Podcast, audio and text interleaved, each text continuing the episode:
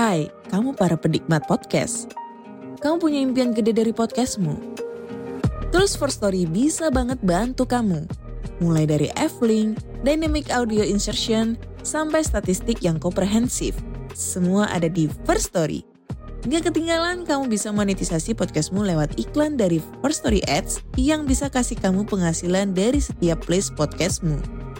Yuk gabung sekarang dengan klik di firststory.me.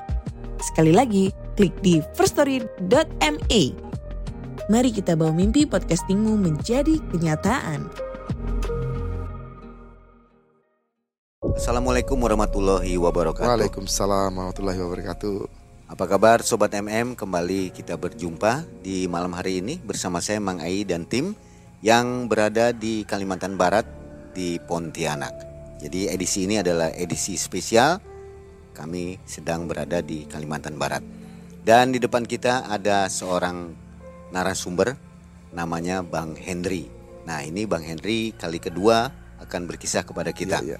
Karena Bang Henry ini adalah juga seorang aktivis spiritual, ya. Spiritual ya. Selain berdagang Pedagang berlian. berlian, Ya. ternyata mempunyai banyak kisah. Dan kisah kali ini tahun 2007 2007. ketika Bang Henry dimintai tolong oleh gurunya untuk mengobati orang yang terkena santet. Nah, Ya. ini santetnya ini sangat aneh sekali. Ya. Jadi satu keluarga itu saling pukul-pukulan setiap hari ya. Ya, gila. Sehingga Bang Henry dan gurunya harus menyelesaikan masalah ini. Ya. Oke, bagaimana kisahnya? Kita sapa dulu Bang Henry. Apa kabar Bang Henry? Baik, Mang sehat. Terima Mang kasih. juga sehat gimana, Mang? Alhamdulillah. Ya, ya, alhamdulillah sama. Alhamdulillah sama-sama. Gimana Bang? Puasanya lancar? Alhamdulillah lancar. Cuman di Kalbar ini panas Mang. kelihatannya Panas ya. banget. Panas banget. Jadi harus kuat-kuat lah ya. Ya. Sudah siap Bang Henry untuk menceritakan Insya kisahnya? Allah siap. Inilah kisah dari Malaysia, Ya. Bang Henry.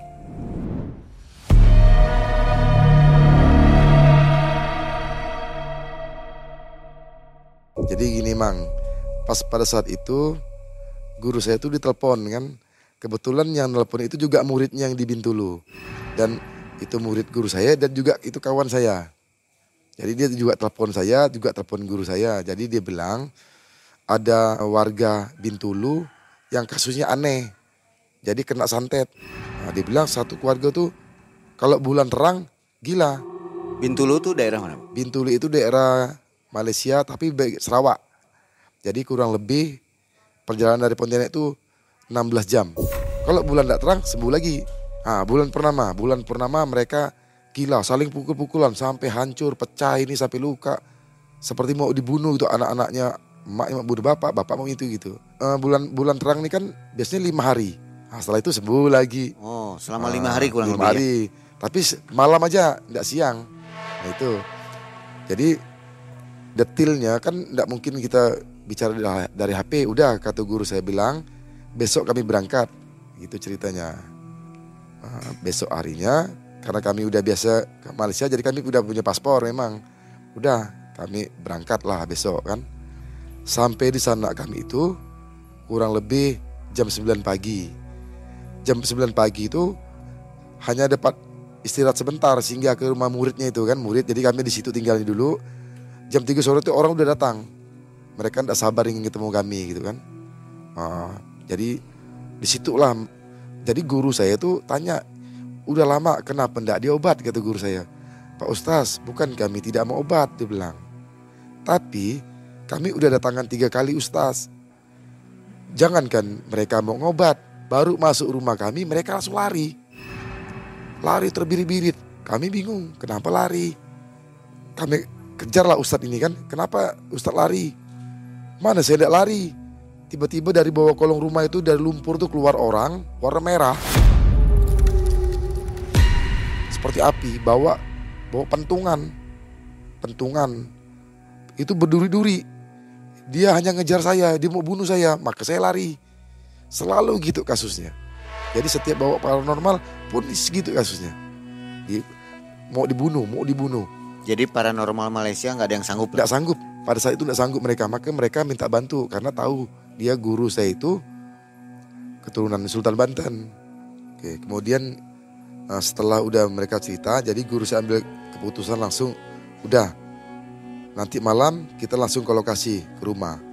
Hendri siap, siap bah saya bilang kan. Itulah kami istirahatkan karena baru datang. Pas sudah pas sholat isya, selesai makan kami berangkat lah. Jadi kami berangkat dari Indonesia kami bertiga. Jadi guru saya, satu senior saya dan saya. Jadi berangkat ke rumah itu saya berlima sama teman sama temannya lagi teman orang Malaysia dua orang pergi ke berlima. Saya, saya debar-debar mang. Dalam hati saya benar juga ini ini kasus berat. Saya udah saya kan sensitif sama makhluk astral jadi udah tebar tak jantung saya itu udah tak tuh pikiran udah aneh-aneh dah udah. Tapi begitu saya masuk saya penasaran benar nggak keluar makhluk astral sebuah ini Ternyata nggak ada. Waktu saya datang aman. Jadi guru saya lihat kasusnya ah, berat kata guru saya. Udah setelah beliau udah lihat langsung di lokasi, beliau pesan sama yang punya rumah bilang begini, Bapak siapkan saya besi empat batang yang kurang lebih ukuran sebesar rokok. Ditunjukkan rokok itu kan, nah, ini seperti rokok, panjangnya 40. Saya minta empat batang. Terus siapkan kain kapan tujuh. Karena yang sakit itu tujuh orang. Siap Pak Ustaz. Kapan harus saya antar? Besok di bawah jam 12 lah ngantarnya. Jadi pagi-pagi udah ke pasar dulu cari, nanti besok antar ke tempat kami nginap di bawah jam 12. Karena saya mau wirid dulu dibilang. Itu, dah. Jadi saya sambil dengar guru saya bicara, ternyata biasa-biasa ya, ini kan tidak ada hantunya nih. Ternyata saya salah muncul seperti anak panah. Langsung tembus kaki saya sebelah kanan, langsung jatuh saya, Mang. Ternyata saya disikatnya, Mang. Mungkin si makhluk ini nih marah, tidak mampu ngacau guru saya, saya yang disikat. Langsung tergelepok saya. Langsung saya diangkat, ngapain? Bang, kaki saya bang sakit bang. Saya lihat seperti ada besi yang meluncur ke sini. Tolong bang, tolong sakit bang, tidak mampu saya. Jadi saya di, papa. Udah, udah, udah. Tenang Hen. Nanti abang obat pulang. Itulah, saya dinaikkan mobil, Sampai rumah, saya dimandikan sama beliau.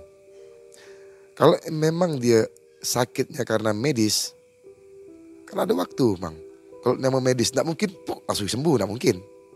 Kalau medis itu kalau udah luka aja kita butuh berapa hari untuk nyambung jaringan. Ini aneh.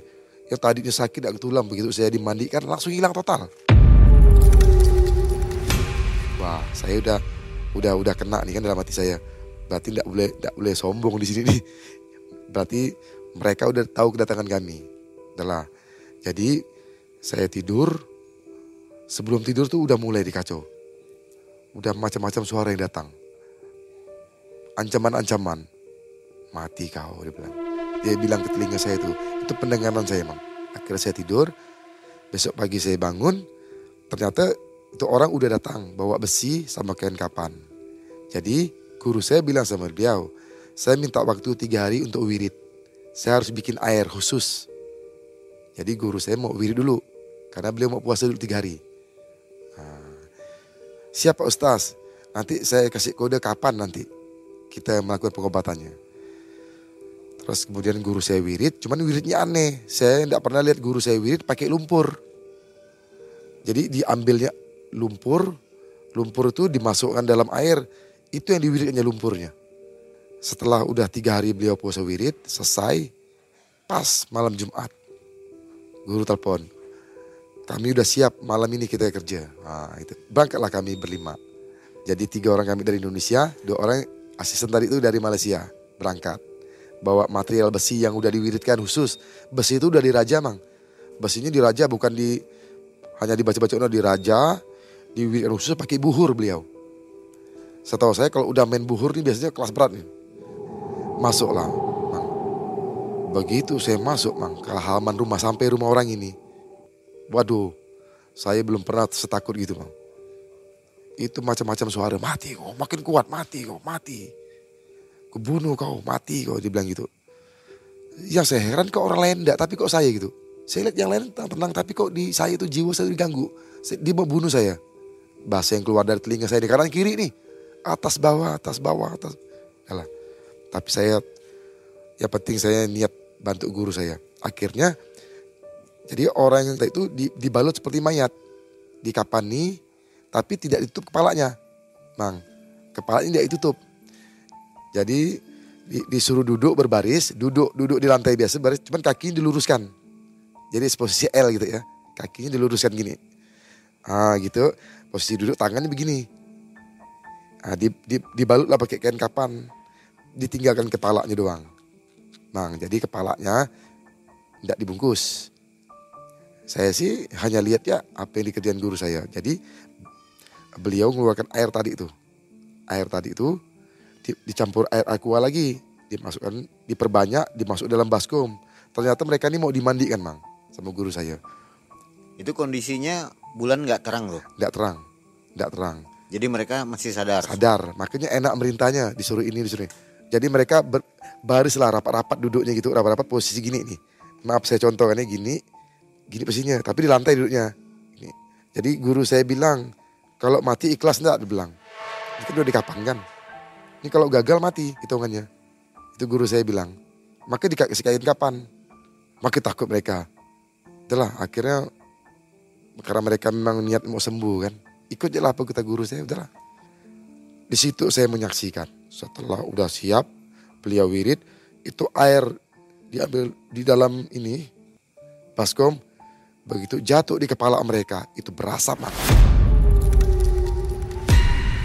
Saya kaget mang, macam air berdiri.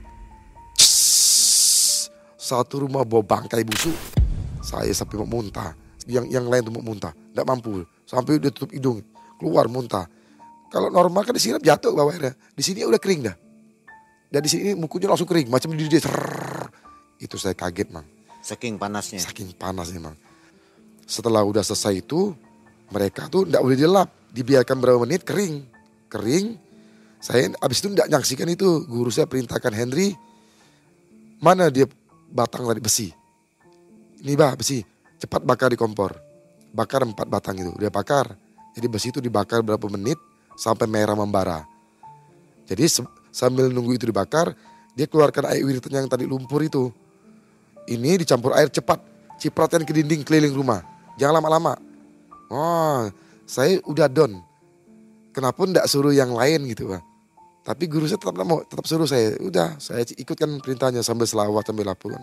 Se Sekeliling rumah itu. Itu semakin kuat dinding-dinding tuh ngomong gitu. Mati kau, mati, mati. Aku balas kau, aku balas kau, mati kau gitu. Kami balas perbuatan kau. Itu perasaan saya udah bukan suara lagi, dinding yang ngomong. Yang waktu saya cipatin air itu. Saking gawatnya itu kan. Udah. Saya udah udah gemetar dah. Guru saya, kenapa kau gemetar? Tidak tahu bang, saya down langsung. Saya diganggu bang. Udah, cepat kerjakan. Setelah udah siram itu, saya disuruh pasang besi. Emang biasa kalau pagar besinya empat. Tapi tiba-tiba guru saya itu langsung ngambil keputusan hand. Besinya ambil tiga batang. Saya tanya, guru kok tiga batang? Udah ambil tiga batang. Jangan empat, dia bilang. Satu batangnya bawa sini, bilang. Saya ambil tiga batang, satu batang diambil guru, dipadamkan apinya. Ya, saya kan ikut perintah guru. Biasanya magar empat, empat titik, tapi ini kok ganjil. Udah, ah, ini ayatnya baca ini, baca ini, baca ini, baca ini, baca ini. Pas pada saat ini colok ke tanah ya. Udah, jangan salah, udah saya berangkat ke belakang dulu. Udah saya baca sesuai dengan perintah guru saya. Begitu saya colok, mau waduh, luar biasa mang. Seperti bara yang meletup-letup itu. Tak, tak, tak, tak mau pecah dada saya. Saking nyaringnya suara itu sampai dibilang mati kau, aku balas kau, mati itu. Saya udah kerja tuh udah ndak fokus, udah main colok-colok, saya colok tiga udah. Abis itu saya lari ke atas rumah naik duduk saya. Kayak orang macam orang parno gitu, bergegar gitu diam. Karena karena suara ini bukan bukan masuk ke telinga tapi masuk ke dalam ini kolbi kita. Jadi macam pecah dada saya. Nah, jadi dah Kau kenapa Hen bilang? Tak tahu bah saya saya bilang bahasa sama guru saya bilang layau. Saya layau. Layau itu linglung linglung. Dia itu macam saya itu mau pecah kepala saya mau macam mau pecah. Tapi tidak pusing rasanya mau meledak gitu. Dada saya ini mau pecah rasanya. Kaki saya tidak tidak jejak bumi. Mati ke saya dalam hati saya mati ke saya ini. Saya buka sendal saya saya pijak-pijak ini udah terasa ya, tidak terasa ini. Jadi saya itu yang yang kena efeknya. Salah. Selesai selesai selesai gitu kemudian udah kami pamit pulang. Jadi waktu pamit pulang, saya mulai liar mata saya lihat atas lihat ini benar mang. Jadi mobil kami diikutkan. Saya tidak tahu jumlahnya berapa yang ikut kami. Ada yang bawa yang tadi tuh baru saya lihat tuh. Ah yang duri ada yang bawa cambu api ada yang bawa tongkat ada yang bawa parang bawa ini. Dia bilang mati kau mati kau Itu kelihatan wujudnya. ya kalau saya lihat tapi yang lain enggak Guru nggak lihat. Guru sih di depan, saya kan di belakang duduknya. Pokoknya macam akar-akar lah, macam lumpur-lumpur lah, aneh-aneh saya lihat, macam bulu-bulu lah. Pokok macam api lah, macam bara api. Jadi bukan makhluk-makhluk seperti biasa ya? Bukan, Bukan genderuwo atau bukan. Katanya jenis antu air, antu yang di lumpur tuh. Kalau orang Melayu bilang peceran, antu lumpur. Tapi setelah sudah mau nyampe rumah mereka hilang semua. Hilang kan? Baru saya tenang. Hen, kau ada apa? Bang, saya saya pula yang gilu nih bang. Perasaan saya ini ngapa gini ya? Bentar, ngomong-ngomong-ngomong sebentar. Karena kami capek, kami izin mau tidur. Mereka pulang lah, yang lainnya pulang. Udah lah. Yang anehnya lagi dan tambah bodohnya saya ini, kenapa saya tidak tidur sama guru saya? Biasa saya tidur sama beliau. Tapi hari itu saya tidur di ruang tamu. Jadi lampu saya gelapin, perasaan saya ini saya ini bukan di bumi. Kok enggak saya duduk enggak terasa, Bang. Kaki pun enggak terasa, kok aneh ya. Saya megang badan saya enggak terasa nih. Apa sih saya ini? Hidup ke lampu, tapi saya ini di bumi. Ini kursi, ini TV sebelah saya TV. Ini meja. Itu dinding depannya kaca. Ngadep jalan tuh kaca, semuanya kaca gitu kan. Pakai korden tipis. Normal-normal saya lihat kipas angin ini putar di atas. Matikan lampu macam tidak jejak bumi saya. Udah macam mati saya ini. Hidup lampu lagi. Enggak mati ini masih ada nih. Nih saya lihat kamar guru saya ada betul susunan rumahnya udahlah. Udahlah. Mungkin saya ini mau gila kali kan. Kena efek ini ya. Akhirnya saya mati ke lampu mang. Saya mati ke lampu. Saya baring. Sambil lihat luar tuh saya takut mang. Karena ada teror kan. Saya intip dari cermin tuh. Kalau di dalam gelap, di luar terang kan nampak semuanya di luar. Nampak tuh di pagar-pagar rumahnya nampak. Jadi saya, saya bakar rokok mang. Saking takutnya mang. Rokok saya. Tidak lama saya lihat di kaca itu ada api juga kayak saya nih. Saya kaget, eh kok ada api kan? Jadi saya gerakkan api saya gini, dia bergerak juga. Oh bayangan saya merokok, udah kan? Udah, saya santai lagi. Tapi lama-lama saya tidak sadar. Saya gerak, dia tidak gerak. Saya diam, dia bergerak. Eh, ternyata ini bukan api. Bukan api rokok saya, Mang. Ternyata barang ini di luar. Itu saya penasaran, saya intip, Mang. Eh, api ini sebesar rokok di luar. Tiba-tiba tembus ke dalam, Mang. Dia tembus ke dalam, jatuh di depan saya. Saya terperanjat lah, kaget. Saya berdiri. Saya hidup ke lampu. Tapi anehnya, waktu dia jatuh, hilang yang namanya takut, segala macam. Hilang, Mang. Jadi saya jadi timbul berani. Eh, jangan ini barang bawa beruntung nih kan. Dalam hati saya ini gini. Cari nih, saya cari. Sampai setengah jam saya tidak ketemu barangnya. Jadi badan saya ini jadi fit mang. Jadi kuat. Hilang rasa takut. Wah, berarti aman saya ini. Ya rupanya bukan saya aman. Rupanya seperti inilah teknik dia membunuh saya. Jadi dibuat saya tidak takut. Udahlah, saya tarik merasa aman nih kan. Jadi kuat, jadi berani, udah saya matikan lampu, saya baring mang. Gak sampai satu menit mang. Itulah pengalaman saya lihat hantu paling seram di dunia bagi saya. Ini betul-betul menakutkan. Begitu saya baring mang, posisi tangan saya di kepala ini mang. Itu keluar dari balik TV pocong hanya kepalanya mang. Wujudnya pocongnya kainnya udah koyak-koyak, kotor, bau busuk, campur darah. Dia punya tengkorak tulang.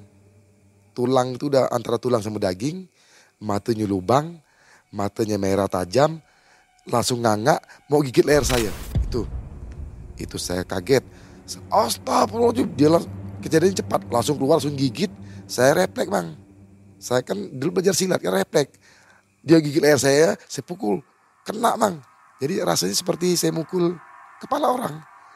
Begitu saya pukul, kena turun ke bawah sini. Dapat digigit saya mang. Itu saya kaget mang.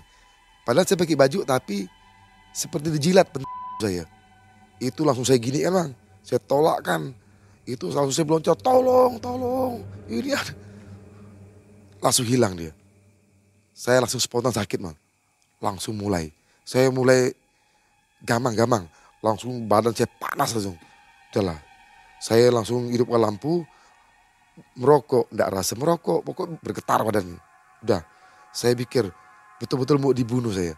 Tak lama, rupanya berapa jam kemudian guru saya bangun. Dilihat, Hen, kau tidak apa-apa ke? Tidak apa-apa bang. Saya bilang, pakai bahasa Melayu, tidak apa-apa bang. Udahlah, beliau ambil air wudhu. Beliau mau sholat subuh kan. Habis beliau sholat subuh, menghampiri saya lagi. Hen, kau tidak apa-apa ke? Dilihatnya gini, tidak apa-apa bang. Tapi dia beliau senyum, senyum. Udah, beliau masuk kamar sholat subuh. Saya gemetar nih, jalan gemetar. Apalah gemetar sampai kamar mandi. Saya mau cuci muka, buka baju. Ah itu kaget, mang. Dada saya biru mang, sebesar bola ini di sini. Jadi kan biru di sini, biru campur merah itu. Itu saya takut mang. Telah saya duduk, diam saya kan. Diam, terlama guru saya datang. Selesai sholat, ngapain? Bah, saya biru bah, iya abang tahu kau kena. Kau tunggu situ, nanti abang wirid dulu sebentar. Beliau wirid. Jam itu gak saya dimandikan sama beliau. Habis dimandikan, udah. Saya agak tenang, tapi panasnya tidak hilang. Saya tidur, mang. Tidur, saya tidak sadar. Bangun tidak bangun, udah mau maghrib. Apa ya, pokoknya saya tidak bisa bangun sama sekali. Tulang saya itu rasa hancur. Sendi-sendi saya hancur semuanya. Saya bilang, bang, saya ini rasa udah mau mati, bang. Udah, kata guru, diam ya. Jangan banyak omong kok. Bang, saya mau mati, bang. Udah, kau diam ya, tenang situ. Insya Allah kau sembuh, bilang.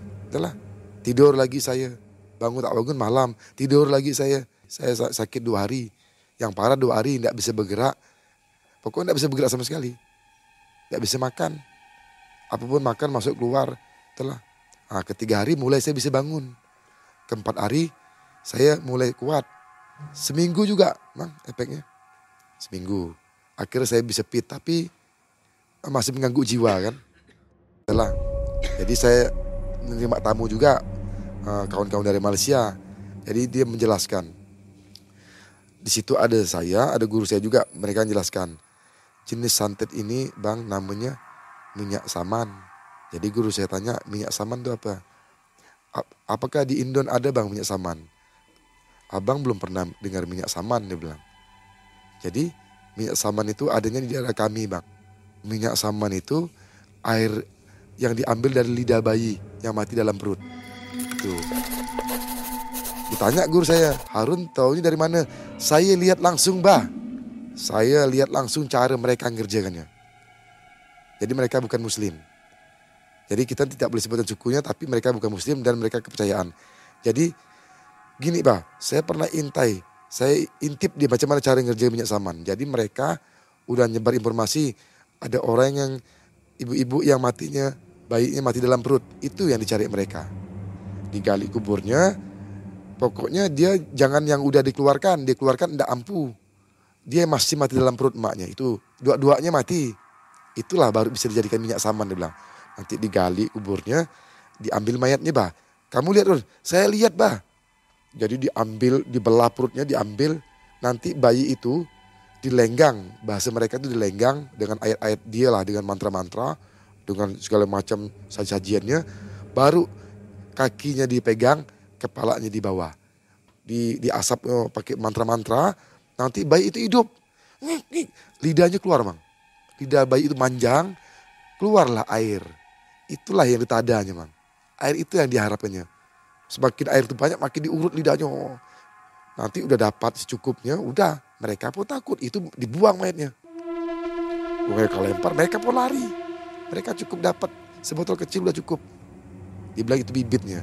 Nanti cara menggunakannya. Seperti apa sih mereka cara menggunakannya? Jadi cara mereka menggunakan minyak ini ini nih medianya. Jadi kalau ibarat ibarat apa nih? Ramuan tuh ini ramuan intinya.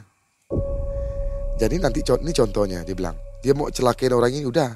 Dia ambil rokok diisap nanti dicolet minyak itu. Nanti kalau niatnya dia mau pecahkan perutnya, udah dibuang situ. Kalau orang itu langka, pecah perutnya. Nah, kalau misalnya dia bilang kaki bengkak ya kaki bengkak. Kalau dia muntah darah ya muntah darah, itulah minyaknya. Nah, minyak itulah paduannya. Salah satu materialnya itu. Kalau sate Indonesia kan beda. Sate Indonesia tuh. Jadi mayat-mayat bayi yang ah, kalau mayat bayi kalau kalau misalnya boneka itu kan kalau kita kan pakai boneka atau pakai dibuat seperti itu kan pakai jarum. Kalau mereka pakai mayat. Tapi kalau untuk yang mayat yang untuk itu itu boleh yang udah ditanam. Anak kecil yang mati ditanam tuh itu dicuri untuk mediatornya. Tapi kalau minyak sama harus yang dalam perut. Itu perbedaannya. Mereka gila itu itu memang ilmunya betul-betul hitam karena mereka kepercayaan. Tuh. Jadi itulah pengalaman saya itu seram itu. Pengalaman. Lalu si yang tujuh orang gila tadi sembuh. Alhamdulillah sembuh. Sampai saat ini pun sudah sembuh, tidak pernah lagi masalah. Tuh, selesai kasusnya. Karena setelah udah dimandikan itu. Jadi rata-rata orang sana tuh memang main seperti itu. Kalau udah saingan bisnis, memang mereka negara maju. Kaya-kaya, mobil bagus kan. Tapi budaya Melayu aneh. Kalau misalnya ini anaknya prestasi nih anak dia kurang prestasi nih ini calon dari dokter bayangkan besok sudah malam bisa gila itu mang. Saya ketemu langsung mang. Bayangan mang. Dokter kalau kuliah dokter kan IQ kan harus bagus. Biayanya mahal IQ bagus. Begitu besok mau sudah nih dokter malamnya gila. Itu seperti itu mereka tuh. Jadi ketujuh orang ini ternyata persaingan apa bang? Bisnis. Bisnis. Jadi punya mereka, usaha apa sih mereka rumah ini? makan. Rumah uh, makan. gerai gerai gerai di sana kan bilang gerobak tuh gerai jadi uh, misalnya jual chicken wing kan. Jual chicken wing gitu. Jadi sayap ayam macam roti john nah tuh saingan mereka tuh asal di sini maju dikit nah mulai itu mulai iri dia main santet tambah lagi yang ini mereka lebih kaya nih. Ini hidupnya biasa-biasa, tapi anak mereka berhasil. Ini bisa iri. Itu daerah kota ya? Daerah kota, di kota benar. Betul-betul di kota, bukan daerah kampung. Mereka orang kaya, tapi memang aneh permainan santet. Jadi saya tanya, Ci, seperti ini kau orang sini? Iya Henry.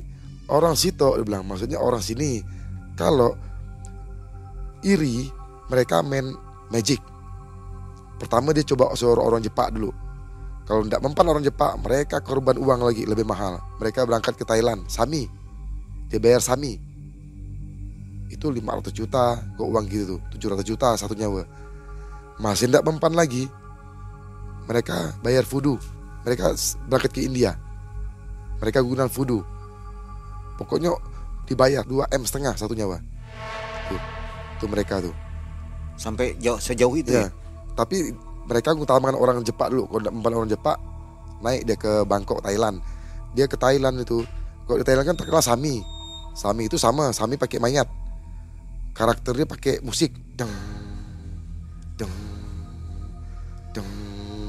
Jadi bayi ini udah dipasang jarum pasang ini dibakar di atas api dilenggang di atas api. Tuh seperti itu mereka nyantet kejam mereka tuh. Kejam. Masih sampai sekarang? Masih. Bahkan kalau menurut saya lebih parah dari orang Pontianak. Orang kita Pontianak tidak seperti itu. Padahal kita terkenal yang namanya ilmu-ilmu kanuragan, ilmu santet menyantet di arah Kalimantan ini cukup.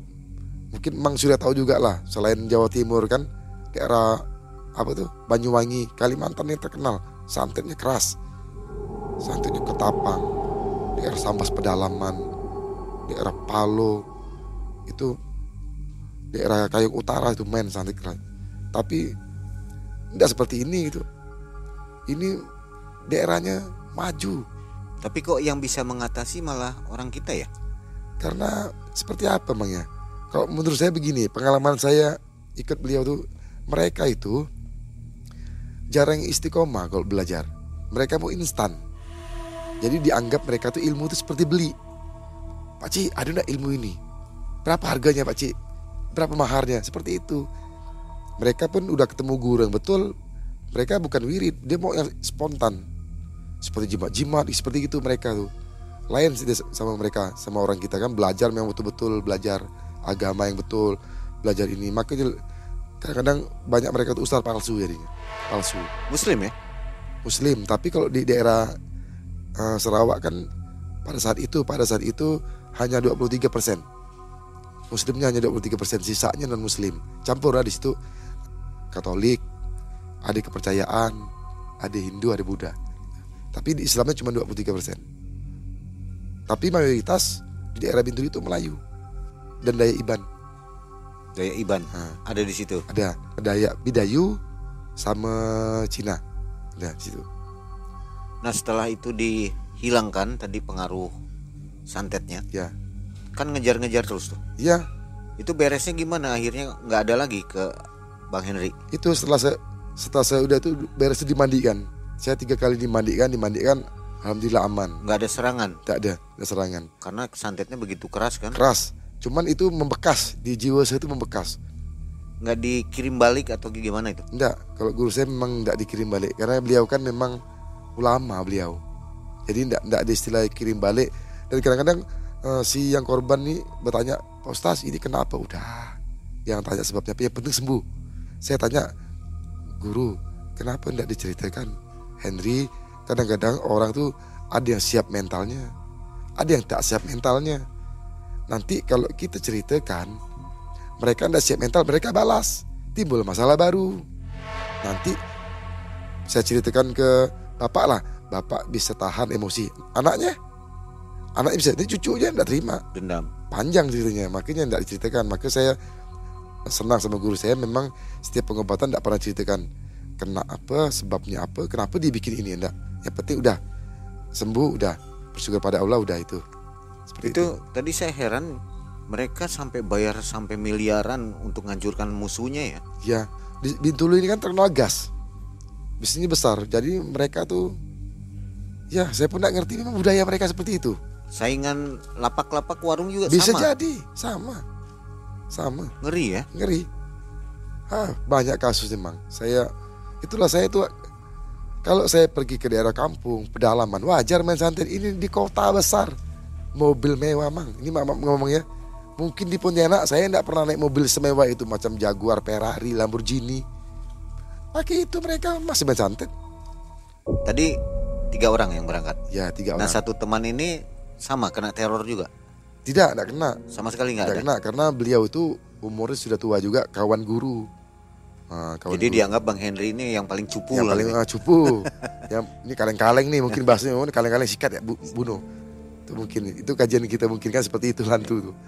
Bagaimana Bang Henry untuk memprotek mereka-mereka yang terkena ini supaya tidak terkena? biasanya guru kasih kasih amalan.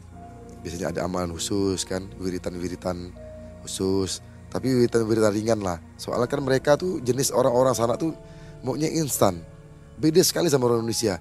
Saya ketemu orang-orang sana sama orang sini beda. Kalau orang kita nih memang tipenya pengamal istiqomah kalau ngamal kan wiridnya istiqomah. Kalau di sana tipenya seperti itu. Itu kira-kira maharnya berapa?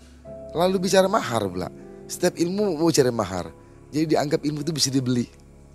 Mau sakti malas wirid. Ya. makanya main barang jadi. Makanya sering dibohong-bohongin. Kira-kira untuk pesan kepada penonton kita apa nih Bang Henry? Untuk apalagi ini kan orang-orang Malaysia tentunya yang kena nih ya. ya. Ada pesan untuk mereka nggak? Bisa apa proteknya? itu kalau misalnya seandainya kita terkena tuh ya masih kalau kalau kita masih normal misalnya kita kan santet masih normal nih masih bisa ngomong udah cari ulama yang ahlinya. Seandainya ulama ini tidak bisa ngobat dia bisa ngarahkan.